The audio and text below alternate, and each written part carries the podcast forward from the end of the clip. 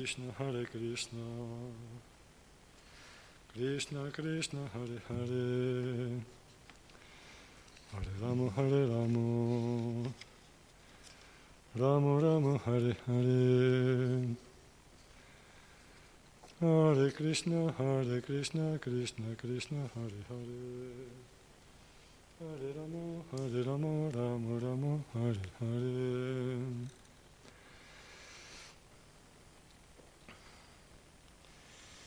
Hare Krishna, Hare Krishna. Krishna Krishna, Hare Hare. Hare Ramo, Hare Ramo. Ramo Ramo, Hare Hare. Hare Krishna, Hare Krishna, Krishna Krishna, Hare Hare. Hare Ramo, Hare Ramo, Ramo Ramo, Hare Hare. Krishna, Hare Krishna. Krishna Krishna, Hare Hare. Hare Ramo, Hare Ramo. Ramo Ramo, Hare Hare. Hare Krishna, Hare Krishna, Krishna Krishna, Hare Hare. Hare Ramo, Hare Ramo, Ramo Ramo, Hare Hare. Krishna, Hare Krishna. Krishna Krishna, Hare Hare. Hare Ramo, Hare Ramo. Ramo Ramo, Hare Hare. Riprendiamo la lettura e lo studio del Srimad Bhagavatam, primo canto. Siamo alla ventiduesima sera di questo studio.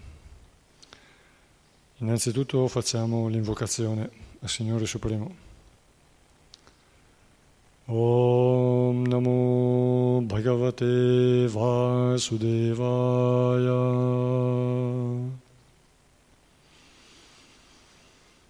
Om Namo Bhagavate Vasudevaya.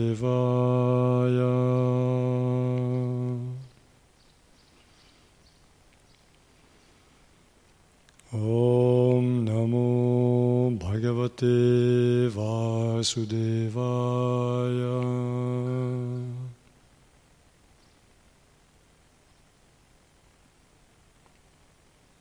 Om Ajnana Timirandasya Jnananjana Shalakaya Chakshurum Militam Yena Tasmai Shri Gurave Namaha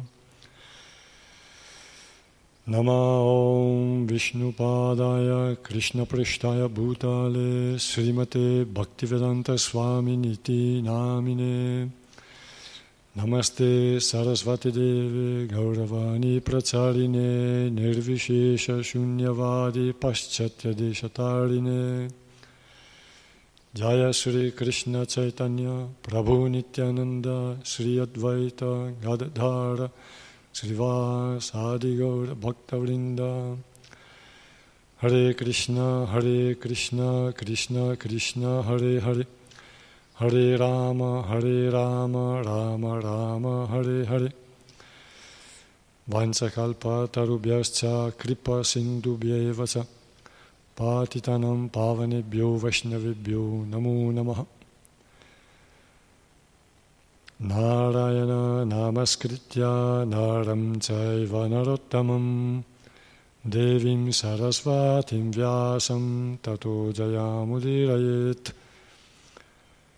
Offriamo il nostro rispettoso omaggio al Signore Supremo Nara, Narayana, a Nara Narayana Rishi, il migliore tra gli uomini, a Sarasvati, la dea madre del sapere, a Vyasadeva l'autore, e poi che questa arma di conquista sia enunciata. Siamo al capitolo quindicesimo, i Pandava si ritirano in tempo, dal primo verso. Sutta Goswami disse, le domande di Maharaj Yudhishthira avevano provocato in Arjuna, il celebre amico di Krishna, un forte sentimento di separazione da Krishna. Fonte per lui di grande dolore. La bocca e il cuore di loto di Arjuna si erano seccati per il dolore il suo corpo aveva perso ogni splendore. Ora, immerso nel ricordo del Signore Supremo, poteva a malapena pronunciare qualche parola. Con grande sforzo trattenne le lacrime di dolore che gli riempivano gli occhi. Era disperato per l'assenza di Sri Krishna e sentiva crescere sempre più il suo affetto per lui.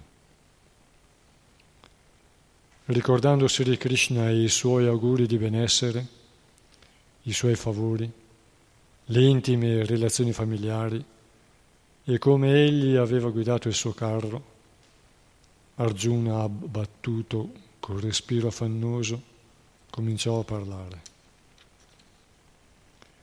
Arjuna disse, O Re, il Signore Supremo Hari, che mi trattava proprio come un caro amico, mi ha lasciato. E con lui mi ha lasciato anche la mia straordinaria potenza che stupiva perfino gli esseri celesti.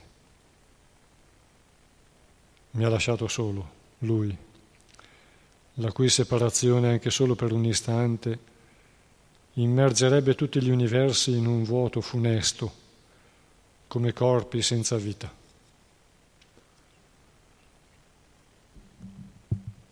Solo grazie alla sua misericordiosa forza fui capace di vincere tutti quei principi pieni di lussuria che si erano riuniti nel palazzo del re Drupada per la cerimonia della scelta dello sposo. Con l'arco e una freccia riuscì a trafiggere il pesce bersaglio e conquistare così la mano di Draupadi. Poiché lui era al mio fianco, mi fu possibile vincere con grande abilità il potente Re del cielo, Indradeva, con gli esseri celesti che lo accompagnavano, permettendo così al Dio del fuoco di devastare la foresta Kandava.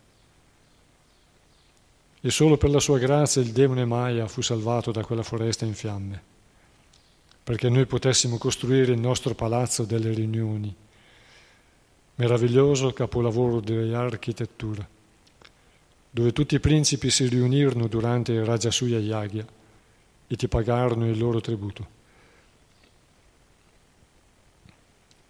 Il tuo rispettabile fratello minore, che possiede la forza di 10.000 elefanti, poté per la sua grazia uccidere Jarasandha, i cui piedi erano adorati da molti re. Questi re, riuniti da Jarasandha per essere offerti in sacrificio, durante il suo Mahabhairava Yagya, furono così liberati e in seguito pagarono il loro tributo a Tua Maestà. Fu lui soltanto che fece sciogliere i capelli di tutte le mogli dei miscredenti che avevano osato sciogliere la treccia di capelli della tua resina, vestita e purificata per la grande cerimonia del sacrificio Rajasuya. Ella si era gettata allora ai piedi di Sri Krishna con gli occhi pieni di lacrime. Durante il nostro esilio, Durvasa Muni, che mangia sempre in compagnia dei suoi diecimila discepoli, complottò con i nostri nemici per metterci in una pericolosa situazione. Allora egli ci salvò, semplicemente accettando gli avanzi del nostro cibo. Poiché egli accettò questo cibo, tutti i muni riuniti per fare il bagno nel fiume si sentirono sazi e anche tutti i tre mondi furono soddisfatti.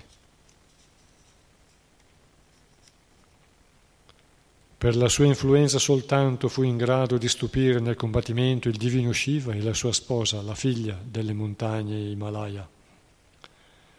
Così egli fu Shiva, fu soddisfatto di me e mi regalò la sua propria arma. Anche altri esseri celesti mi diedero le loro armi e inoltre riuscii a raggiungere, con questo stesso corpo, i pianeti superiori, dove mi fu offerto un seggio semi-elevato. Quando fui ospite per alcuni giorni sui pianeti superiori, tutti gli esseri celesti, compreso il re Indradeva, si affidarono alle mie braccia, che portano il segno dell'arco Gandiva, per uccidere il demone Nivata Kavacha. Ora, discendenti di Ajamida, sono ora separato dal Signore Supremo, la cui influenza mi aveva reso così potente. Le forze militari del Kaurava erano come un oceano abitato da molti esseri invincibili ed erano dunque insormontabili. Ma grazie alla sua amicizia mi fu possibile attraversarle seduto sul mio carro. Fu solo per la sua grazia che riuscii a riprendere le mucche e a riunire con la forza le corone di molti re tempestate di pietre preziose, fonte di grande luce. Fu lui soltanto che sul campo di battaglia ritirò a tutti la durata della vita. Fu lui che ritirò il potere di pensare e la forza dell'entusiasmo alle imponenti divisioni militari del Kaurava, guidate da Bhishma, Karna, Drona, Shalya e altri ancora. La loro organizzazione era esperta e più che efficace, ma lui, Sri Krishna, compì tutto questo mentre avanzava. Grandi generali come Bhishma, Drona, Karna, Borishrava, Susharma, Shalya, Jayadratha, Balika, diressero contro di me le loro invincibili armi ma per la sua grazia di Sri Krishna non riuscirono a toccare neppure un capello della mia testa, come Prahlad Maharaja, il più grande devoto di Sri Nrsimhadeva, non poté essere toccato dalle armi che i demoni usarono contro di lui.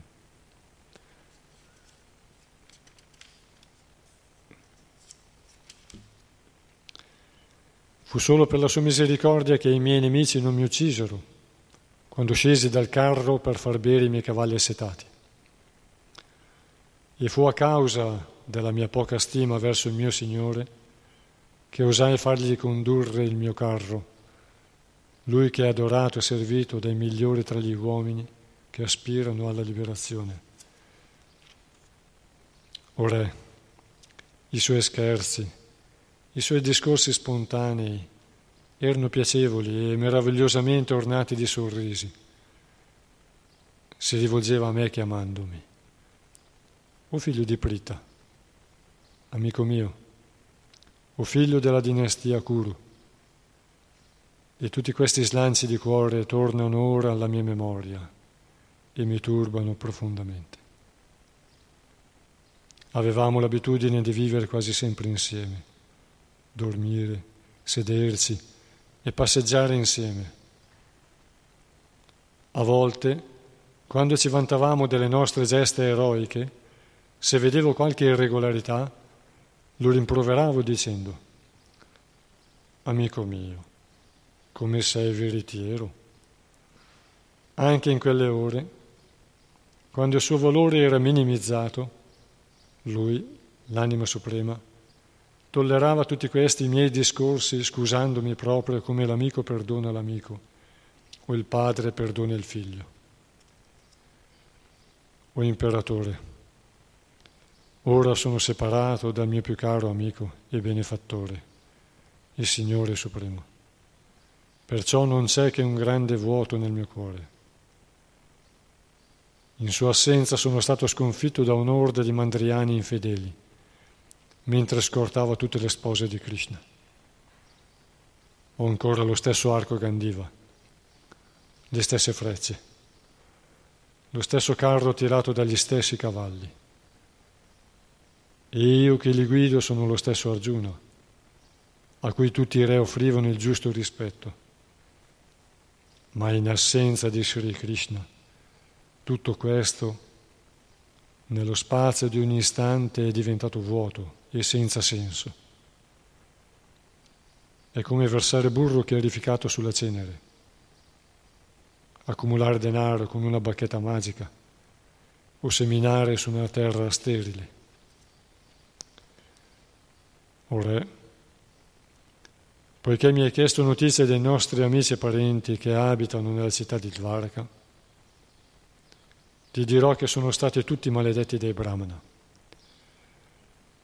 E come risultato di questa maledizione si sono ubriacati con un vino fatto di riso fermentato e si sono assaliti a vicenda a colpi di bastone, non riconoscendosi più l'un l'altro.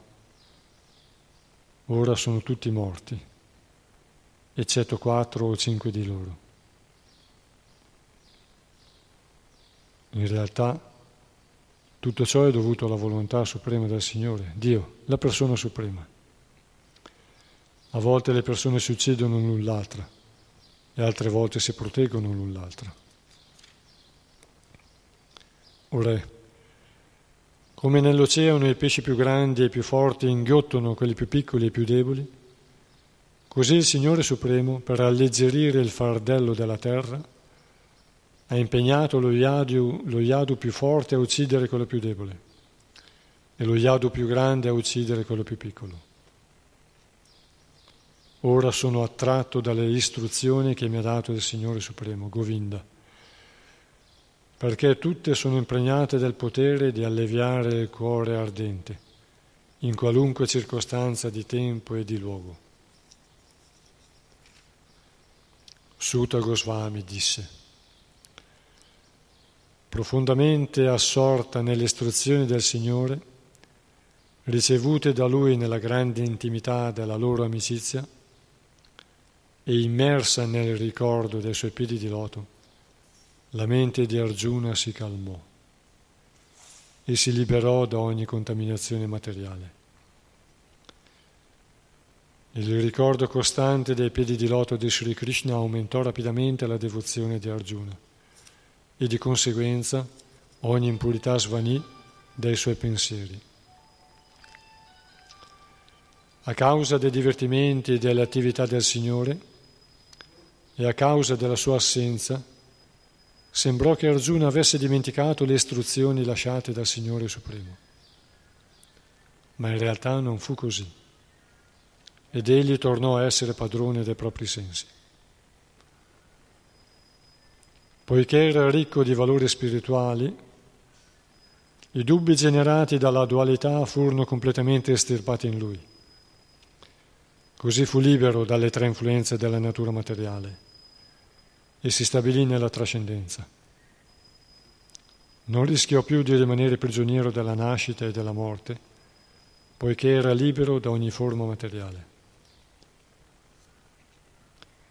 Dopo aver appreso che Sri Krishna era tornato nella sua dimora e dopo aver capito che era giunta la fine della manifestazione terrena della dinastia Yadu, Maharaj Yudhishthira decise di tornare a Dio nella sua dimora originale.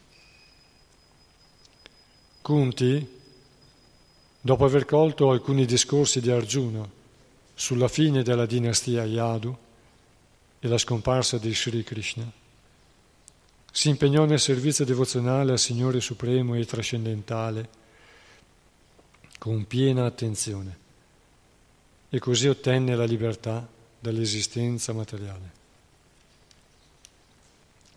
Sri Krishna, il supremo non nato, fece in modo che i componenti della dinastia Yadu lasciassero il corpo e alleviò così il fardello del mondo. Fu come estrarre una spina con l'aiuto di un'altra spina, anche se entrambe sono uguali agli occhi di chi le controlla.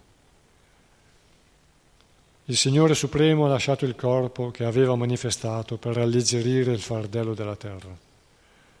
Come un prestigiatore, egli lascia un corpo per prenderne un altro, come quello dell'avatara pesce e altri ancora.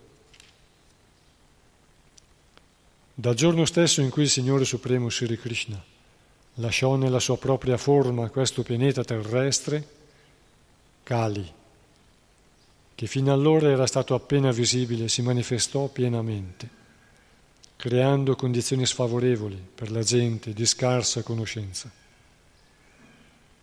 Maharaj Yudhishthira fu abbastanza perspicace da riconoscere l'influenza dell'età di Kali, caratterizzata dall'aumento dell'avarizia, della falsità, dell'inganno e della violenza nella capitale, nello Stato nella casa e fra gli individui. Così si preparò saggiamente a lasciare il palazzo e si vestì in modo adatto. Quindi, nella capitale di Hastinapura, mise sul trono suo nipote, come lui esperto e qualificato, nominandolo imperatore e signore di tutte le terre circondate dai mari. Poi mise Vajra, il figlio di Aniruddha, nipote di Sri Krishna, sul trono di Mathura come re di Shurasena.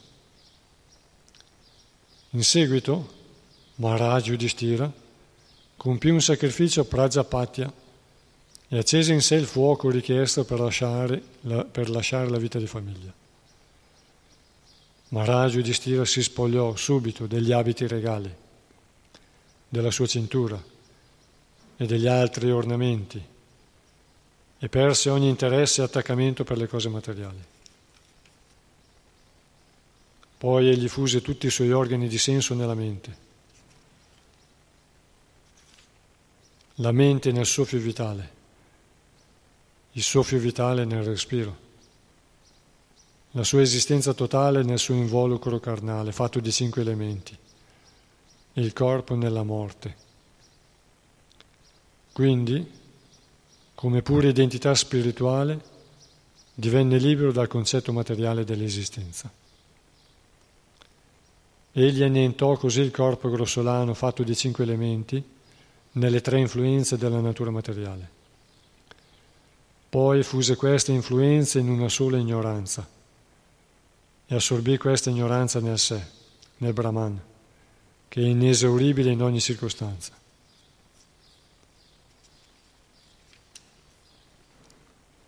Poi Maharaj Yudhishthira si coprì con vesti strappate, rinunciò a ogni cibo solido, diventò volontariamente muto e si sciolse i capelli. Tutto ciò lo faceva sembrare un vagabondo o un pazzo senza occupazione. Non dipese più dai suoi fratelli e non sentì più niente, come se fosse sordo. Partì quindi verso il nord, sulle orme dei suoi antenati e dei grandi uomini, per dedicare ogni suo pensiero a Dio, la persona suprema. E ovunque andasse, visse sempre così. I fratelli minori di Maharaj Yudhishthira videro che l'età di Kali era già arrivata in tutto il mondo e che gli abitanti del regno erano già contra- contaminati da pratiche irreligiose Decisero dunque di seguire le orme del loro fratello maggiore. Essi avevano praticato tutti i principi della religione, perciò conclusero giustamente che i piedi di loto del Signore Sri Krishna sono lo scopo supremo per tutti. Meditarono dunque senza interruzione sui suoi piedi di loto. purificata la loro coscienza col ricordo costante del Signore e in un sentimento di devozione, essi raggiunsero il mondo spirituale governato dal Supremo Narayana, Sri Krishna. È raggiungibile solo da coloro che meditano sul Signore Supremo senza deviare. Questa dimora di Sri Krishna, conosciuto come Goloka Vrindavana, non può essere raggiunta dalle persone immerse nella concezione materiale della vita. Ma i Pandava, liberi da ogni contaminazione materiale, raggiunsero quella dimora nel loro stesso corpo. Mentre si trovava in pellegrinaggio a Prabhasa, Vidura lasciò il corpo. Poiché era assorto in Krishna fu accolto dagli abitanti del pianeta Pitriloka dove riprese il suo posto originale. E Draupadi vide i suoi mariti che lasciavano la casa senza preoccuparsi di lei. Conosceva bene Vasudeva, Krishna, Dio, la persona suprema. Perciò lei e Subhadra si immersero nel pensiero di Krishna e ottennero lo stesso risultato dei loro mariti.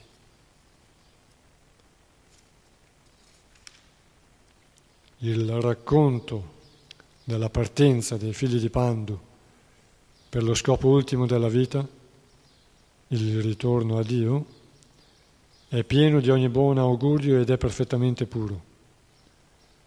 Perciò chiunque lo ascolti con fede e devozione guadagna certamente servizio devozionale al Signore, la più alta perfezione della vita. Così terminano gli insegnamenti di Bhaktivedanta sul quindicesimo capitolo del primo canto dello Srimad Bhagavatam intitolato I Pandava si ritirano in tempo. Ora riprendiamo a leggere i commenti dal primo verso.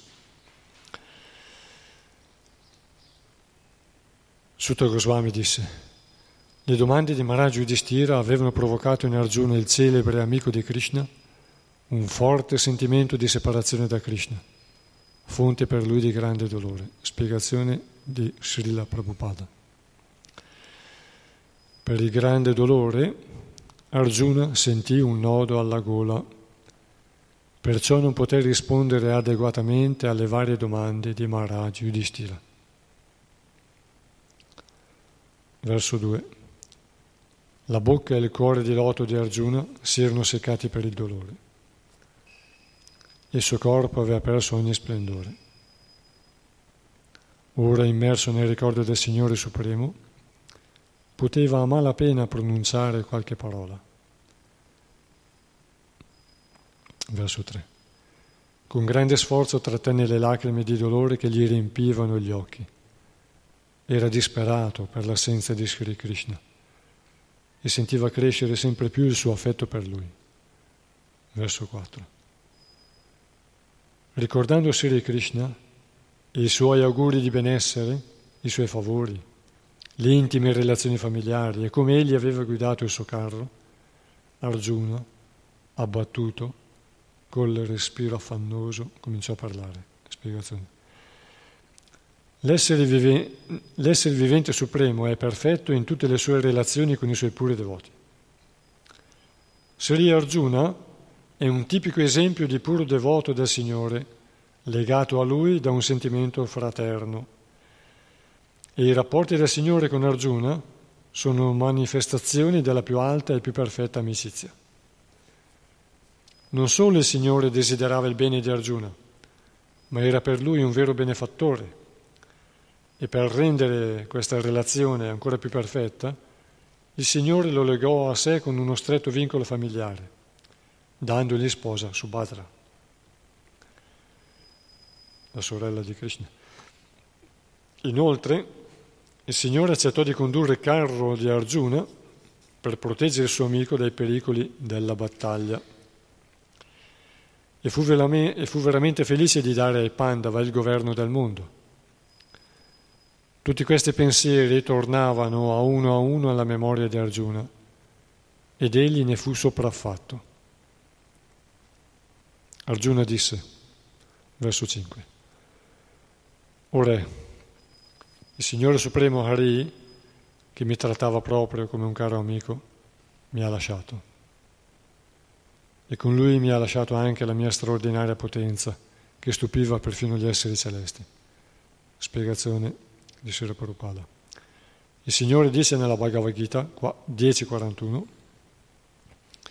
Chiunque eccelle in ricchezza, forza, bellezza, conoscenza o in qualunque altra potenza materiale desiderabile deve essere visto come l'espressione di un infinitesimale frammento della totalità della mia energia.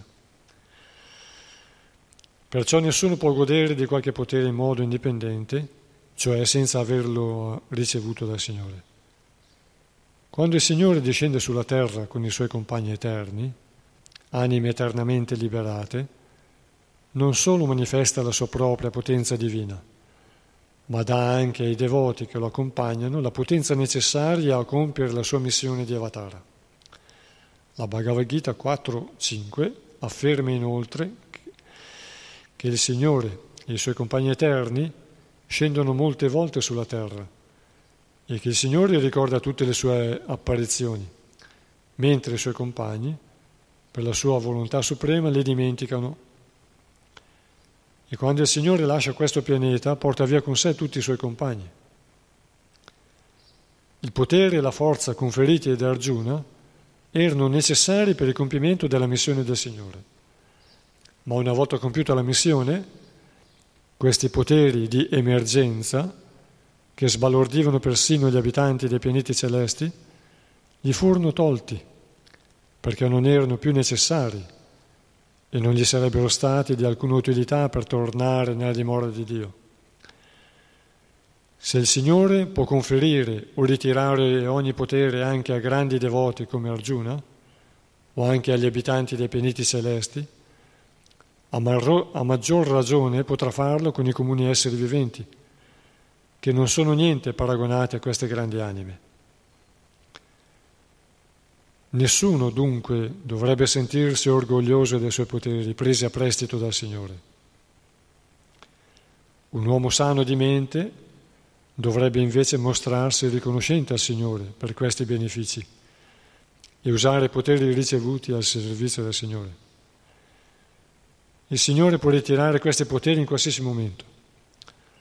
Perciò l'uso migliore di questi poteri e opulenze è quello di impiegarli al servizio del Signore. Verso 6. Mi ha lasciato solo. Lui, la cui separazione anche solo per un istante immergerebbe tutti gli universi in un vuoto funesto, come corpi senza vita. Spiegazione di Srila Prabhupada. In realtà, per l'essere vivente, non c'è persona più cara del Signore. Il Signore si espande in un numero incalcolabile di emanazioni, dette Svansha e Vibhinansha. Il Paramatma è l'emanazione Svansha, mentre gli esseri viventi rappresentano le emanazioni Vibhinansha. Come l'essere vivente è il fattore essenziale nel corpo materiale, poiché senza l'essere vivente il corpo materiale non ha valore, così senza il Paramatma l'essere vivente non ha alcuno statu quo. Similmente il Brahman e il Paramatma non hanno locus standi senza il Signore Supremo Sri Krishna. Tutto ciò è ampiamente spiegato nella Bhagavad Gita. Questi elementi sono uniti tra loro e dipendenti l'uno dall'altro, ma in ultima analisi il Signore è summum bonum, perciò è il principio vitale di ogni cosa. Verso 7. Solo grazie alla sua misericordiosa forza fui capace di vincere tutti quei principi, principi pieni di lussuria che si erano riuniti nel palazzo del re Drupada per la cerimonia della scelta dello sposo. Con l'arco e una freccia riuscì a trafiggere il pesce bersaglio e conquistare così la mano di Draupadi. Questa è la storia che abbiamo raccontato mercoledì scorso. Spiegazione Prabhupada. Draupadi era la bellissima figlia del re Drupada e quando era ancora una ragazza quasi tutti i principi aspiravano la sua mano ma Drupada Maharaja aveva deciso di dare sua figlia solo ad Arjuna e a questo scopo escogitò una prova ingegnosa che consisteva nel trafiggere l'occhio di un pesce posto dietro una, i raggi di una ruota sospesa al soffitto del palazzo. I principi però non potevano guardare direttamente il bersaglio, ma dovevano prendere la mira guardando il riflesso del pesce e della ruota nell'acqua tremolante di un recipiente posto sul pavimento. Maharaj Drupada sapeva benissimo che solo Arjuna o Karna sarebbero potuti riuscire nell'impresa. Tuttavia era ad Arjuna che voleva dare sua figlia. Così, quando Drishtadyumna, il fratello di Draupadi, presentò a sua sorella, che era ormai in età da marito, tutti i principi dell'assemblea, anche Karna era presente. Ma Draupadi rifiutò contatto Karna come rivale di Arjuna, facendogli sapere, attraverso suo fratello Drishtadyumna, che ella non poteva accettare come sposo una persona che fosse inferiore a uno kshatriya. I Vaishya e i Sudra sono meno importanti degli kshatriya e Karna era conosciuto come figlio di un falegname, cioè di un Sudra. Con questa richiesta Draupadi evitò Karna. Quando Arjuna, nelle vesti di un povero brahmana, centrò il difficile bersaglio, tutti furono sbalorditi e tutti i principi, specialmente Karna, gli si opposero con un duro combattimento. Ma come sempre, per la grazia di Sri Krishna, Arjuna poté uscire vittorioso dal combattimento e ottenere l'ambita mano di Krishna o Draupadi. Arjuna ricordò con nostalgia questo avvenimento in assenza del Signore, la cui forza soltanto lo aveva reso così potente. Lei si chiama Krishna, non Krishna, ma Krishna, perché anche lei è scura di carnagione, è un po' scura di carnagione, carnagione Sham, e allora come donna in sanscrito si scrive con una A lunga, quindi non è Krishna come Krishna, ma è Krishna o Draupadi. Poiché lui era al mio fianco, verso 8, poiché lui era al mio fianco, mi fu possibile vincere con grande abilità il potente re del cielo Indradeva, con gli esseri celesti che lo accompagnavano. Spiegazione. Il demone Maya Danava era un abitante della foresta Kandava e chiese protezione ad Arjuna quando questa foresta fu incendiata. Arjuna gli salvò, gli salvò la vita e il demone riconoscente ricambiò il favore costruendo per i Pandava un meraviglioso palazzo delle riunioni che attrasse l'attenzione straordinaria dei principi di tutti gli stati. Essi sentirono il potere sovrannaturale dei Pandava e senza rancore si sottomisero tutti pagando il loro tributo all'imperatore. I demoni possiedono sorprendenti poteri sovrannaturali con cui possono creare meraviglie naturali, materiali, ma sono sempre elementi di disturbo per la società. I demoni di oggi sono i pericolosi scienziati materialisti che creano meraviglie materiali per provocare disturbo alla società. Per esempio, la costruzione di armi nucleari ha seminato il panico nell'umanità. Anche Maya era un simile materialista e conosceva l'arte di produrre meraviglie. Tuttavia Krishna voleva ucciderlo. Quando si trovò minacciato dal fuoco e dal disco di Krishna, Maya andò a rifugiarsi da Arjuna, un grande devoto, che lo salvò dal fuoco della collera di Sri Krishna. Perciò i devoti sono ancora più misericordiosi del Signore. E nel servizio devozionale la misericordia di un devoto è più preziosa della misericordia del Signore. Sia il fuoco sia il Signore smisero di inseguire il demone appena videro che questi era sotto la protezione di un devoto come Arjuna. Pieno di gratitudine, il demone volle offrire qualche servizio ad Arjuna ma Arjuna rifiutò di accettare qualcosa in cambio. Sri Krishna, tuttavia, soddisfatto di Maya, che aveva preso rifugio in un devoto, gli chiese di rendere un servizio al re Yudhishthira costruendo per lui un meraviglioso palazzo delle riunioni. Il fatto è che per la grazia del devoto si ottiene la misericordia del Signore e per la, gra- e per la misericordia del Signore si ottiene l'opportunità di servire il devoto del Signore. Anche la mazza di Bhimasena fu un dono di Mayadanava.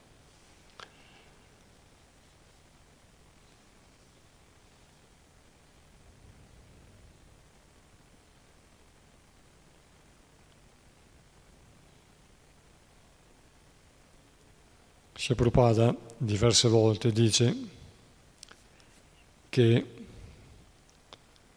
in un'atmosfera santa non c'è bisogno di, di armi e quindi i devoti possono semplicemente vivere servendosi l'un l'altro e favorendo una società pacifica, tranquilla e beata. Purtroppo il mondo non è fatto, specialmente in Kali Yuga, solo di persone sante o che hanno desiderio di sviluppare qualità virtuose, ma è fatto di persone che sono demoni, hanno qualità demoniache, creano disturbo agli altri e cercano di prevaricare e di abusare. Allora, le armi, dico questo perché ci sono anche dei militari all'ascolto, amici miei, no? Allora, le armi sono un ottimo strumento, anche le armi possono essere un ottimo strumento in mano ai devoti per eh, proteggere gli indifesi, infatti esistono gli kshatriya come creazione eh, del corpo sociale creata proprio da, da Vishnu, Brahmana, Kshatriya, Vaishya e Sudra. Quindi gli Kshatriya con una adeguata formazione e che tendono a sviluppare in sé le qualità dei devoti di Dio, possono usare le armi per difendere. Quindi, al limite, anche le armi nucleari potrebbero essere usate per difendere a un certo livello, no? Ma in realtà gli scienziati servono i materialisti e quindi tutta la loro intelligenza porta a sviluppare degli strumenti che vengono usati con una volontà demoniaca. Arjuna stesso ha ricevuto delle armi dagli esseri celesti che sono servitori di Dio delle armi favolose per svolgere la sua funzione di kshatriya e per proteggere il dharma, la religione e gli indifesi. E Prabhupada questo lo dice tante volte. I devoti di Dio dovrebbero avere migliori strumenti se questi vengono usati a servizio del Signore. Verso 9.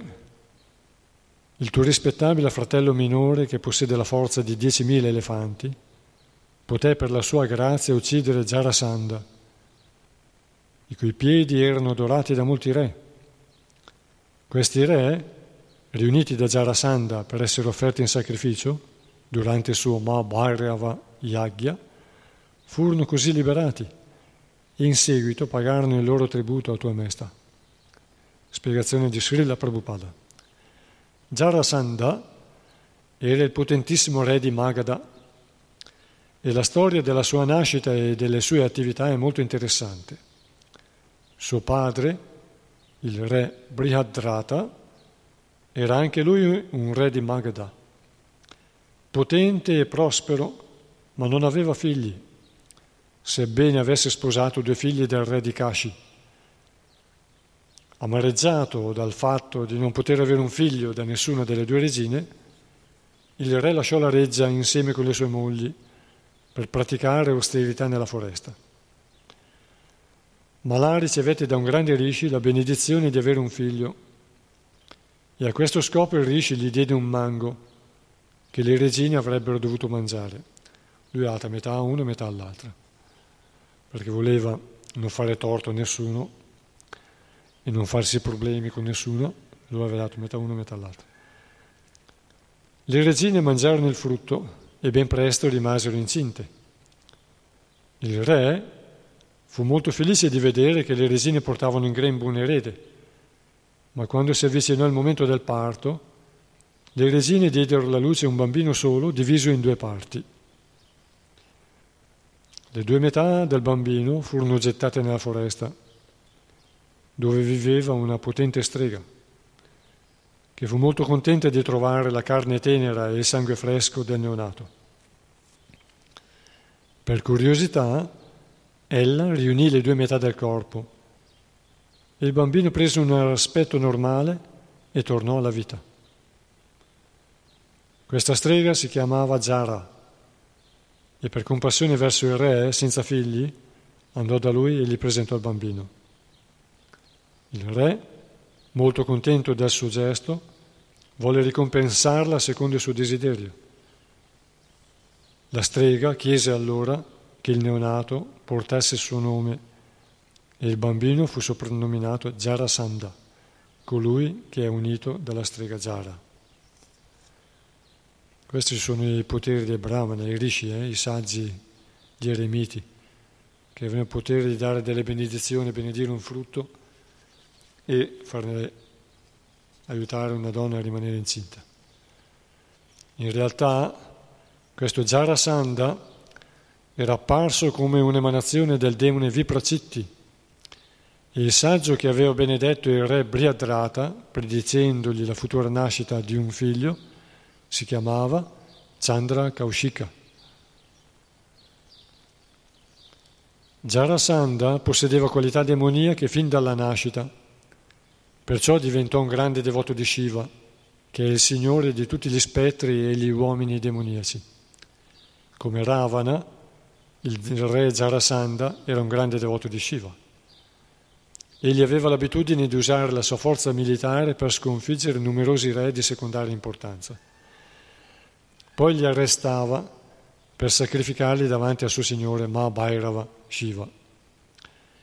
Ci sono ancora molti devoti di Mahabhairava o Kala Bhairava nella provincia del Bihar, un tempo chiamato, chiamata Magadha.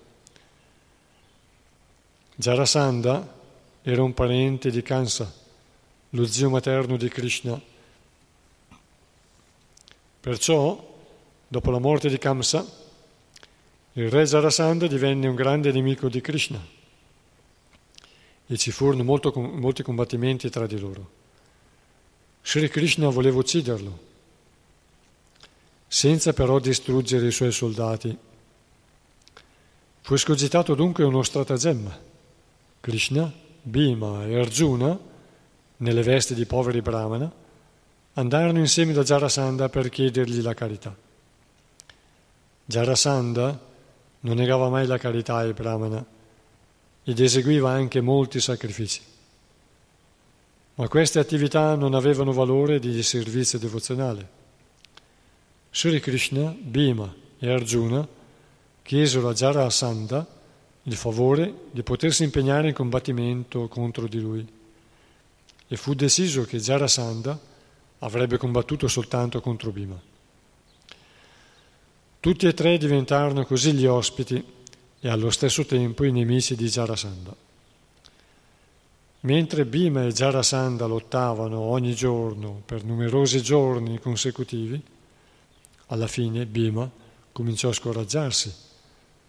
Ma Krishna gli fece capire che Jarasandha era nato in due parti che erano state poi unite Così Bhima lo uccise, separando di nuovo le due parti. Tutti i re, tenuti prigionieri nel campo di concentramento in attesa di essere uccisi davanti a Mahabhairava, Mahabhairava furono liberati da Bhima e per mostrare la loro riconoscenza verso i Pandava pagarono il loro tributo al re Yudhishthira. Sono commenti? Ci sono commenti?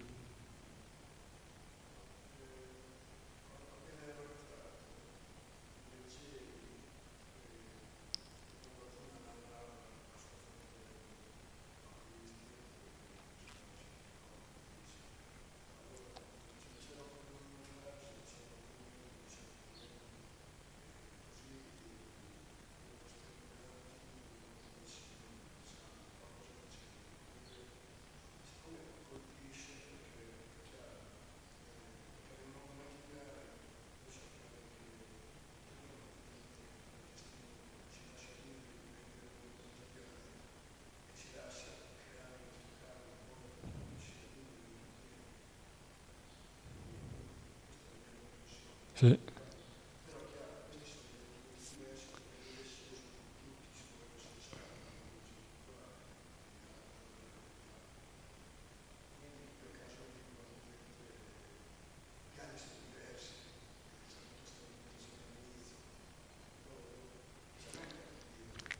In realtà quando dicono, quando qualcuno dice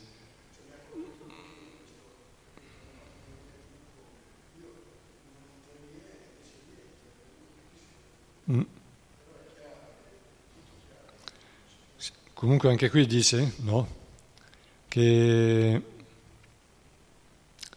non eh, si muove foglia che Dio non voglia, no? Lui dice anche stasera.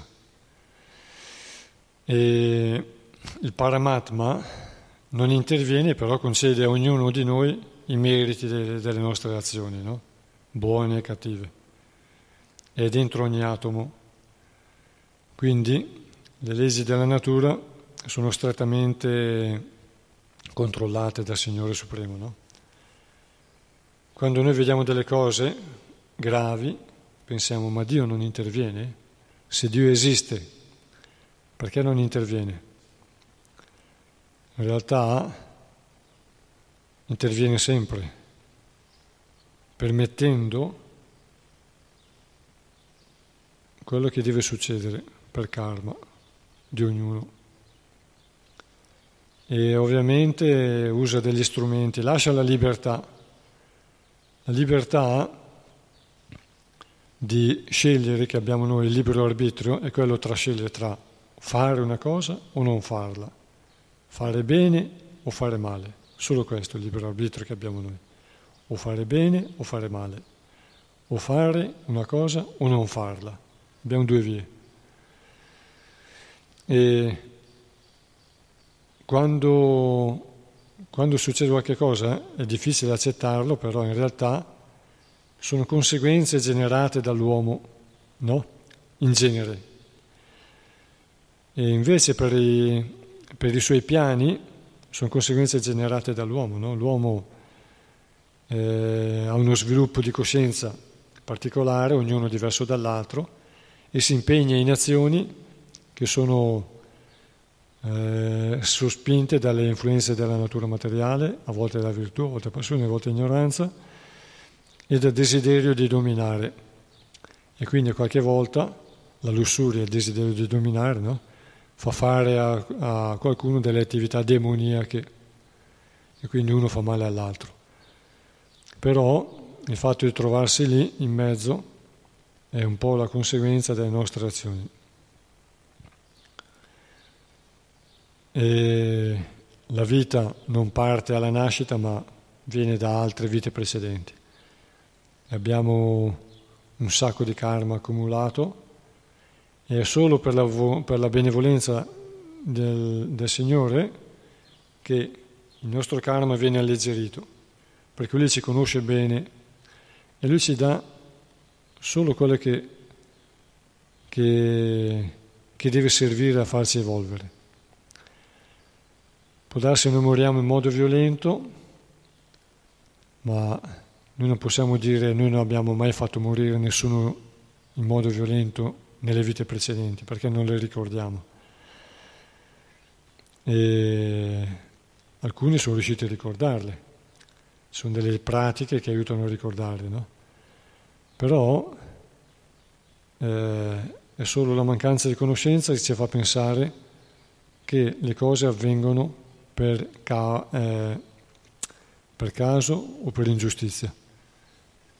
La natura materiale ha delle leggi molto sottili, atomiche, e quindi lo vediamo no, nella, quando l'acqua diventa ghiaccio, poi torna, da ghiaccio torna acqua, basta poca differenza, oppure altre cose, insomma, l'elettricità e così via.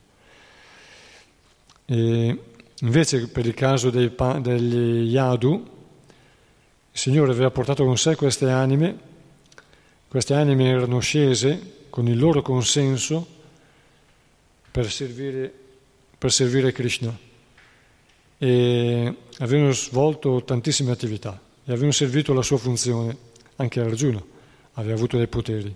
Quando queste attività non servivano più perché la missione era stata compiuta, il risultato era stato ottenuto, quello di alleggerire il fardello della terra, allora Krishna ha portato con sé i suoi compagni. In che modo? Gli Yadu, se non fosse stato per volontà del Signore, non si sarebbero uccisi, no? Nella, nella, in presenza di Krishna. Magari, come dice lui, sarebbero, come dice Krishna, sarebbero diventati un fardello molto pesante dopo, perché in assenza di Krishna le qualità, in assenza della devozione, le qualità materiali più grandi sono, più diventano di disturbo per gli altri. Possono tendere a diventare demoniache. Invece in questo modo allora il Signore decide di portarli via, in un modo semplice, con poca, con poca attrezzatura, con dei bambù si sono bastonati. E in questo modo la visione materiale ci fa vedere una strage, grande desolazione, dispiacere. A, a livello della realtà spirituale, queste anime erano già andate nel loro, tornate nelle loro posizioni e non erano anime morte nell'ignoranza e nella passione, ma erano anime morte che erano anime che avevano lasciato il corpo in una situazione spirituale, perché era in presenza di un luogo santo, perché c'era Krishna stesso. È diverso vedere distruzioni e lì c'è veramente angoscia, sofferenza e desolazione. Lì c'è un karma spaventoso e si scatena e quelli che fanno queste attività demoniache vanno all'inferno e si fanno a loro volta un karma spaventoso. Qui invece è tutto nell'ambito della volontà del Signore, Lui presente. E quindi queste anime al di là del corpo, al di là della visione di quello che rimane dal corpo, avevano raggiunto la loro, erano ritornati nella loro posizione gloriosa, chi di essere celeste, chi di Deva e chi nel mondo spirituale. E sicuramente l'atmosfera che si sente dopo è diversa perché quando le anime si liberano L'atmosfera trascendentale di beatitudine satura anche i presenti. È un'esperienza che succede proprio così. Quando anche funerali, ok, con l'acqua Mahaprasada, l'acqua benedetta e così via, anche io ho avuto diverse esperienze così. L'atmosfera da preta, da un'anima in, in, in prigioniera ancora del corpo, che non l'ha ancora lasciato, si libera e l'atmosfera diventa molto, molto beata, come la Pasqua, che c'è amore, beatitudine, felicità, bontà, cambia tutta l'atmosfera.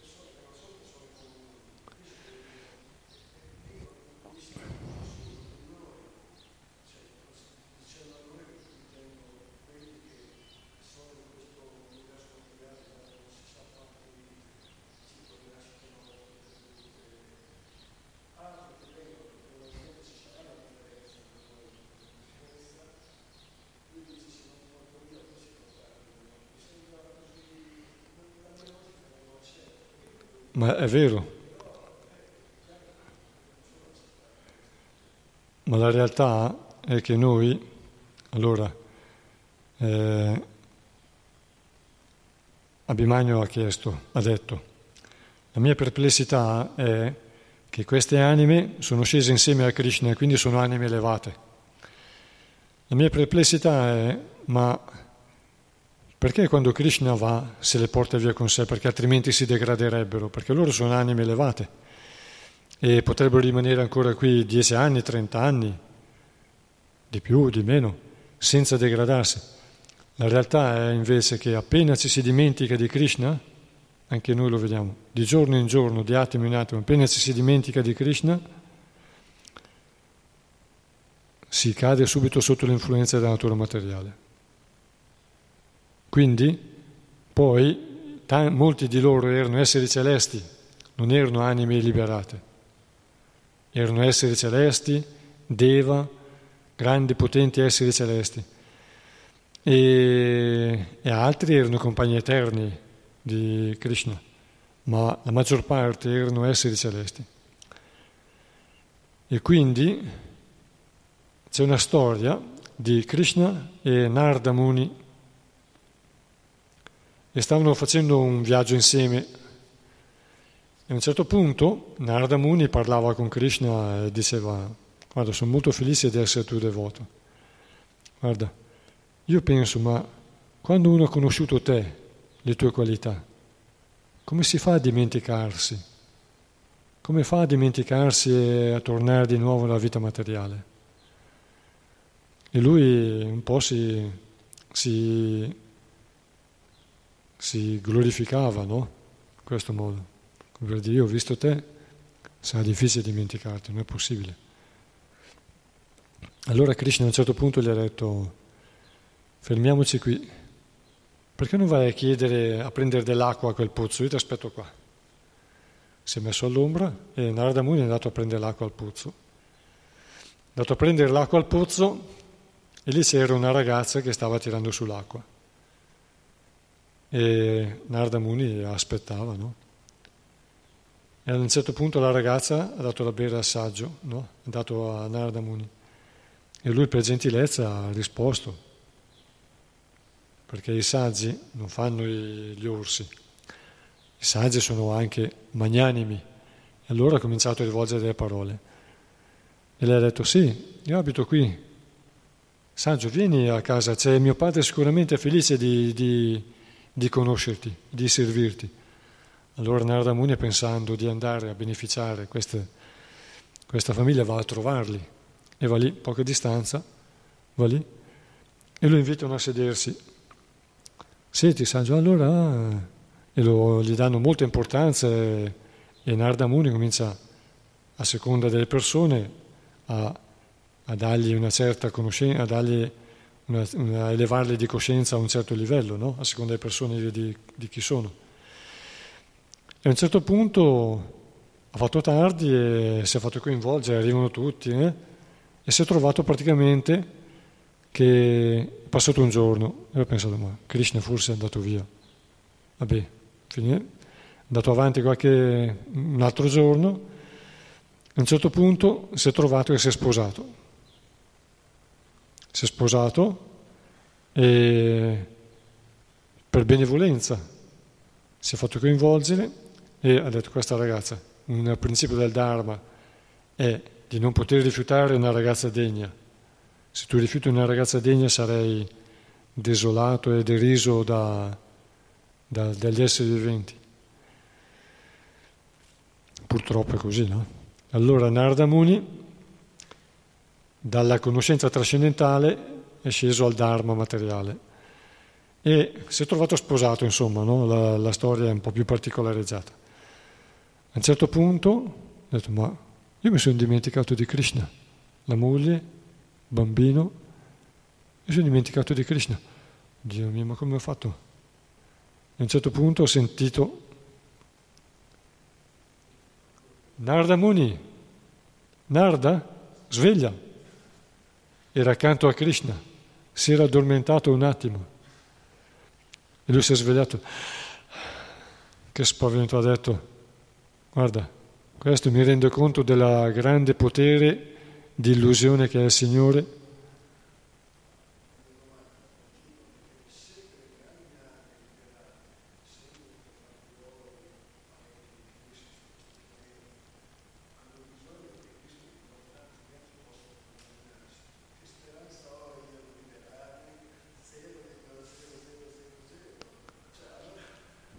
Ma loro, ma gli esseri celesti sono tornati nella loro posizione. È più facile liberarci per noi che per gli esseri celesti. È più facile liberarci noi che non gli esseri celesti. Perché gli esseri celesti non sono tornati nel mondo spirituale dopo che hanno visto Krishna e hanno lasciato il corpo sul campo in presenza di Krishna. sono tornati nella loro posizione, come il Renriga, la storia del Renriga, no? Ha, chiesto il super, ha chiesto il permesso di congedarsi da Krishna e è tornato nei pianeti superiori. Loro sono attaccati a fare quella vita lì, in virtù, con la bellezza, con tutto il benessere, nel bell'ambiente, bella gente, e non a diventare disinteressati di sé e a sacrificare l'ego materiale e le proprie aspettative e a diventare sazi come Vishnu Duta, sazi di essere servitori del, del Signore. Io sono sazio che sono servitore del Signore. Così pensa il Vishnu Duta, no? Contento. Si alza, fa servizio. Lui è sicuro e stabile nel fatto che lui è servitore del Signore. Proprio non gli passa nessun desiderio di gratificazione per la mente. Invece gli esseri celesti sono attaccati a quello.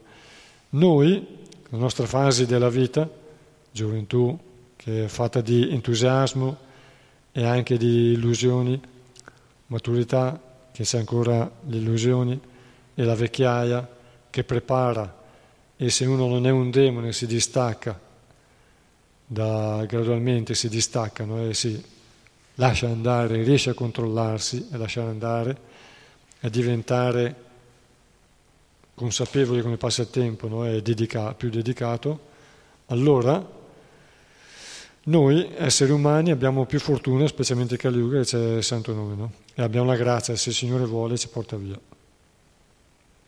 Invece loro volevano tornare là. E loro, come Yadu, avevano familiarità con Krishna, ma anche erano interessati a sé. Però erano servitori, perché gli esseri celesti sono servitori di Dio, sono dalla parte di Dio. Però vogliono il loro spazio. E quindi anche noi, quando vogliamo il nostro spazio, non torniamo nel mondo spirituale, magari otteniamo una vita migliore per un po', poi torniamo a nascere e si riprende la vita spirituale. Quelli più determinati raggiungono in una vita sola.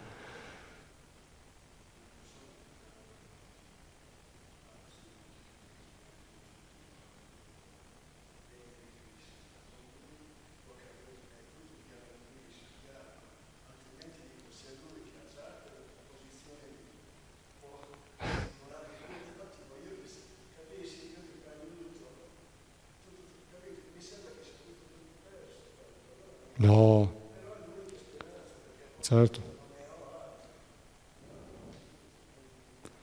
Ma noi in una vita abbiamo...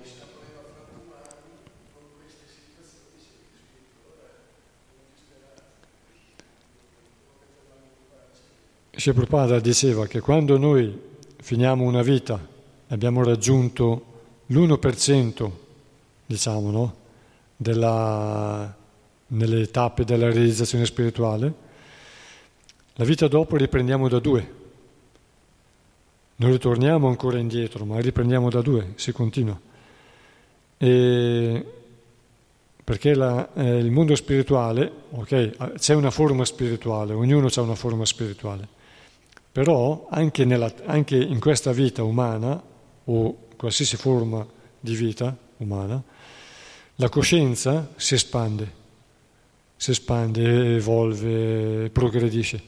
Noi possiamo vedere una persona che sembra normale, una comune, ma ha delle realizzazioni e dei pensieri che, che sono da essere celeste o da puro devoto, come Prabhupada o come altri puri devoti.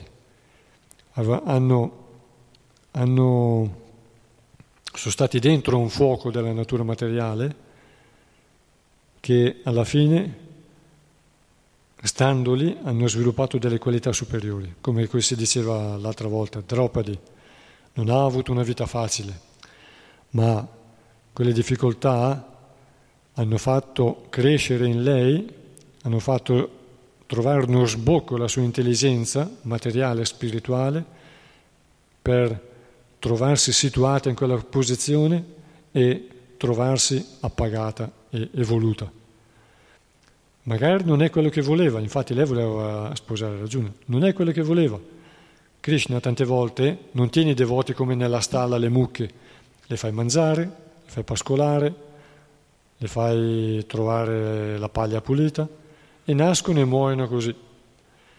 Krishna non tiene i devoti come le mucche nella stalla, ma a un certo punto gli toglie la paglia, gli toglie il pascolo, o gli toglie l'acqua, o gli danno fastidio le altre mucche. E allora, per, per esempio, no? E allora il devoto si trova a uscire da, dalla mangiatoia, da una testa semplice come quella della mucca e sviluppa qualità superiori. E c'è bisogno di queste qualità perché la vita non è facile. Quando arriva malattia, la vecchiaia, puri di cuore non significa tontoloni, no? La mucca è tontolona, ma è la madre, però è tontolona, no? Tranquilla, tranquillotta. Il cavallo invece è più in passione. E il devoto non resta tontolone, ma puro di cuore vuol dire tante volte che è una condizione che ce la si guadagna. Ovviamente bisogna frequentare le scritture, frequentare altri devoti di buona volontà e così via.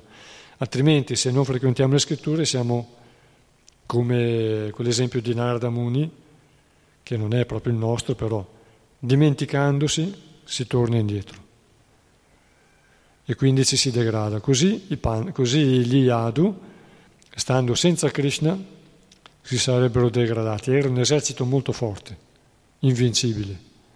Se non si riportava via Krishna, può darsi ne siano scappati pochi e, e che credono di hanno nel sangue qualcosa di Krishna, pensano di essere più intelligenti e, più, e di sottomettere gli altri. Potrebbe anche essere. E comunque ne sono salvati 4 o 5 infatti dice, no? Però gli Yadu erano varie famiglie, avevano vari regni, Yadu, Vrishni, i Sattvata, avevano vari regni sparsi in giro. E di quelli lì di, di Dvaraka sono morti tutti, tranne 4 o 5 dice qui. Infatti Vajra, nipote, figlio di Aniruddha, ha stabilito, ha installato una Murti di Krishna a Mathura. Io avevo detto a Dvaraka una delle prime volte, no? invece a Mathura. E quindi noi siamo nati con un corpo e una mente. Il bambino nasce con un corpo e una mente, poi si sviluppa, diventa un uomo con un corpo e una mente diversa a seconda delle esperienze che ha avuto. Più esperienze si hanno, più evolve la mente. Nel mondo spirituale c'è un corpo spirituale, però le relazioni, le esperienze, tutto quanto, la coscienza è sempre in espansione, sempre in espansione, sempre in espansione. Noi possiamo essere in espansione di coscienza fino alla fine della nostra vita, cent'anni, ma cento anni sono pochi. E ripartire con un'altra vita quindi già avvantaggiati perché abbiamo fatto un'evoluzione di coscienza, quindi avvantaggiati, con non più gli stessi problemi di questa vita, ma comunque è sempre una, una strada lunga per arrivare al mondo spirituale. Poi anche nel mondo spirituale si evolve. Cos'è successo a Jai Vijay? Erano Vishnuduta soddisfatti, soddisfatti. Hanno dovuto fare tre vite come demoni e tornare là. Quando sono tornati là, sicuramente la loro coscienza era arricchita. Erano qualcosa di più di tanti altri Vishnuduta. Ciò nonostante non sono orgogliosi, perché le qualità migliori sono quelle che ci fanno mantenere servitori.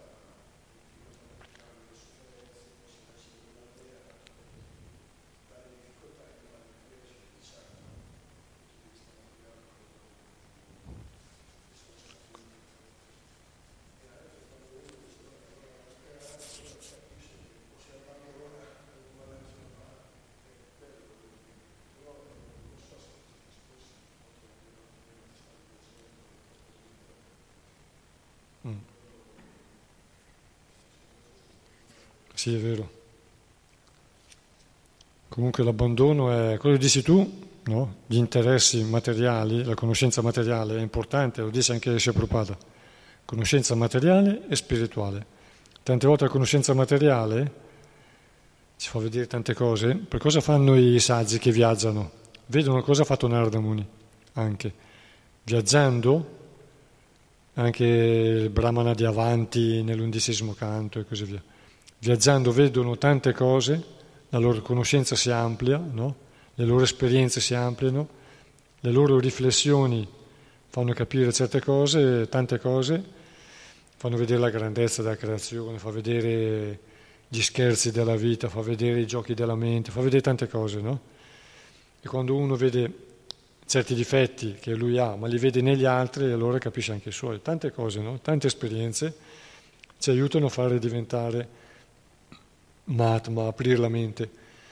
E l'abbandono è basato sul, sulla forza spirituale. E l'abbandono è, è, la sottomissione, la resa, la resa al Signore. No? È un sacrificio. E quella viene la forza spirituale. Però anche i Pandava erano arresi al Signore, però avevano dei doveri. Avevano dei doveri e non potevano stare sempre arresi, ma dovevano prendere in mano le cose, le carte.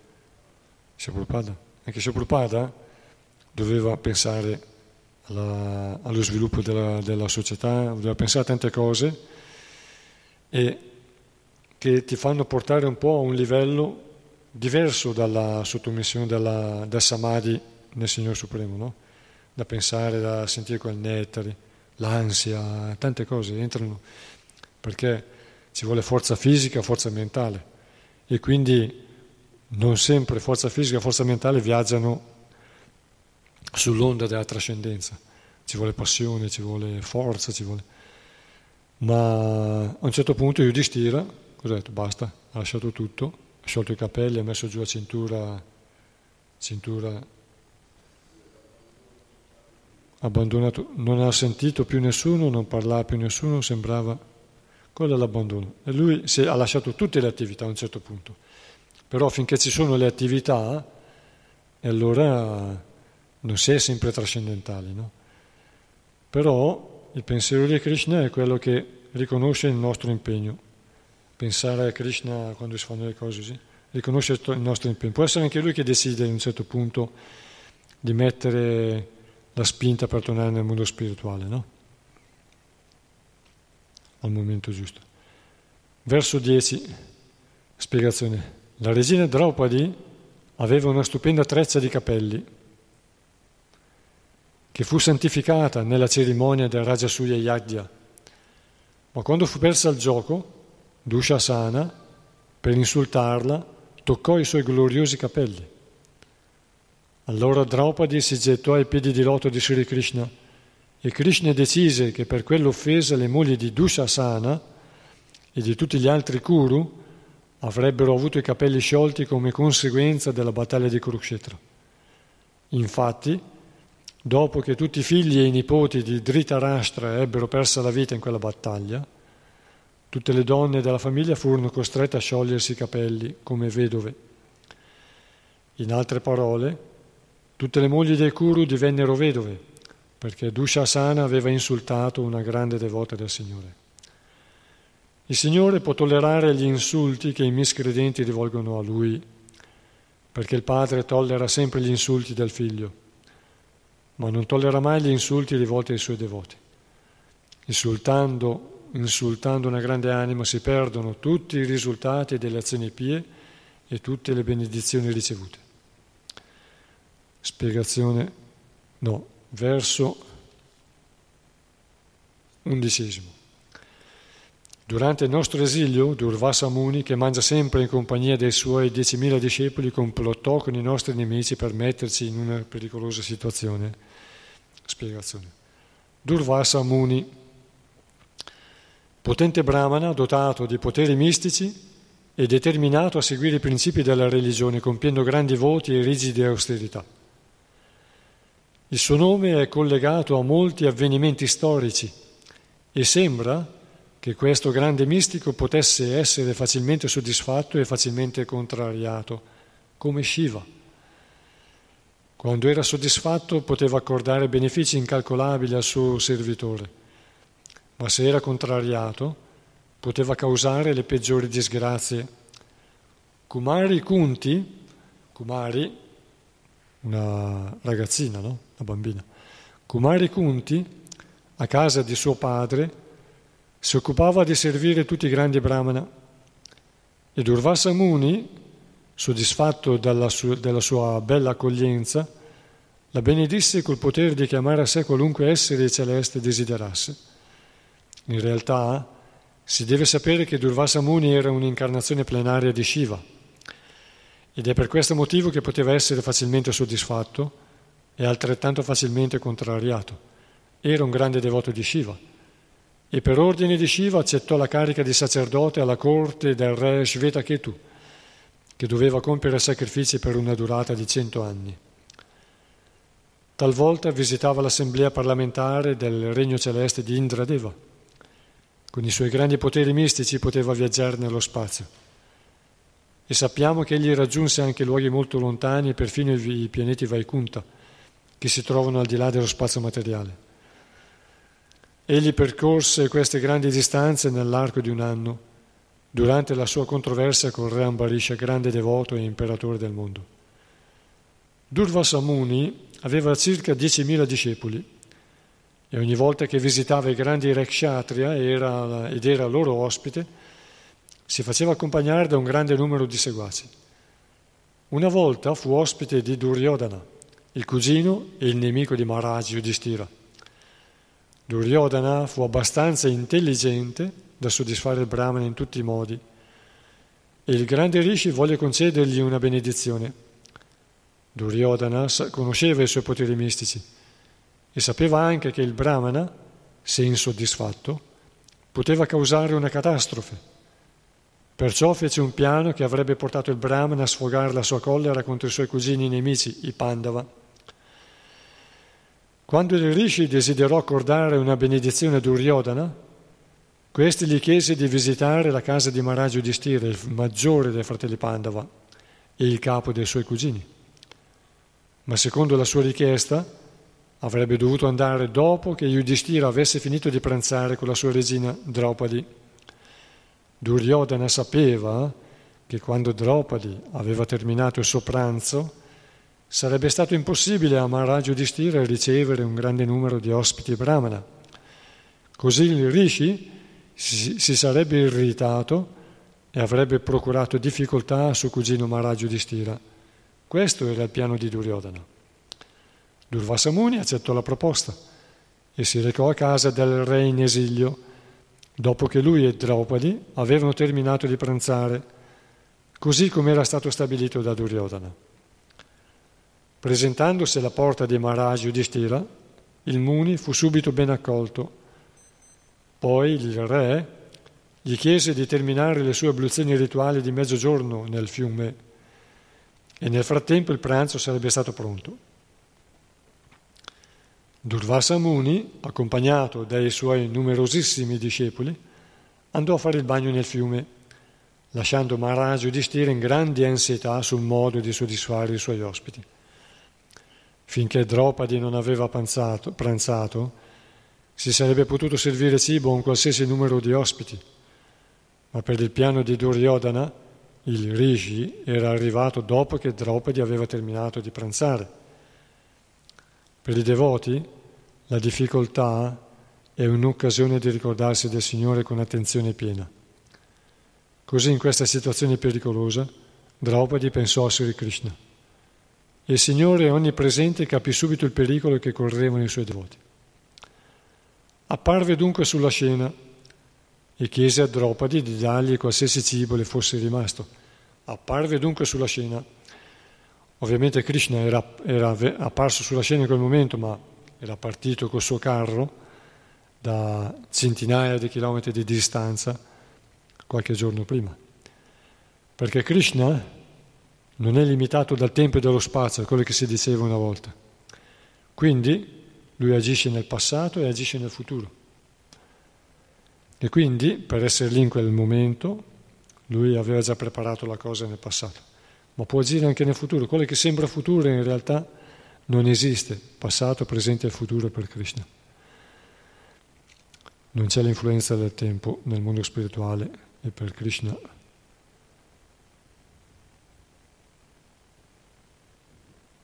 A questa richiesta apparve dunque sulla scena e chiese a Draupadi di dargli qualsiasi cibo le fosse rimasto. A questa richiesta Draupadi si rattristò molto perché il Signore Supremo le aveva chiesto del cibo e lei in quel momento non poteva darglielo. Gli spiegò che il piatto misterioso che aveva ricevuto dal Dio del Sole poteva fornire qualsiasi quantità di cibo, ma solo finché ella non avesse mangiato. Queste cose erano risapute, quindi le sapeva anche Duryodhana. Quel giorno ella aveva già terminato di pranzare, perciò ora si trovavano in pericolo. Esprimendo la sua difficoltà, cominciò a piangere davanti al Signore come solo una donna farebbe in una simile circostanza. Il Signore, tuttavia, chiese a Dropadi di portargli le pentole da cucina per vedere se fosse rimasto qualche avanzo di cibo. E quando Dropadi gliele portò, il Signore trovò dei resti di verdura attaccati alla pentola. Subito li prese e li mangiò. Poi chiese a Dropadi di chiamare i suoi ospiti, Durvasa e i suoi discepoli. Bima fu mandato al fiume a chiamare gli invitati. Bima disse, perché tardate, signori? Venite, il, bra- il pranzo vi aspetta. Ma poiché Sri Krishna aveva, aveva piena fede in Krishna, Bima, eh? Ma poiché Sri Krishna aveva accettato un piccolo pezzetto di cibo, i brahmana, mentre erano ancora nell'acqua, si sentirono completamente sazi, come se avessero appena terminato un pranzo sontuoso. Pensarono che Maharaj Yudhishthira doveva aver preparato per loro molti piatti deliziosi che loro non avrebbero potuto mangiare perché non avevano più fame e il re se ne sarebbe dispiaciuto. Perciò era meglio non accentare l'invito, così decisero di allontanarsi. Questo episodio dimostra che il Signore è il più grande mistico, perciò è conosciuto come Yogeshvara un altro insegnamento che si può trarre da questo racconto è che ogni capofamiglia deve offrire il suo cibo al Signore. Il risultato sarà che tutti, anche una compagnia di 10.000 ospiti, saranno soddisfatti, perché il Signore sarà stato soddisfatto. Questa è la via del servizio devozionale. Finiamo qui per stasera e continueremo la prossima volta. Granta Raj Srimad Bhagavatam Ki Jai, Shri Prabhupada Ki Jai, Om Parangura Vidama.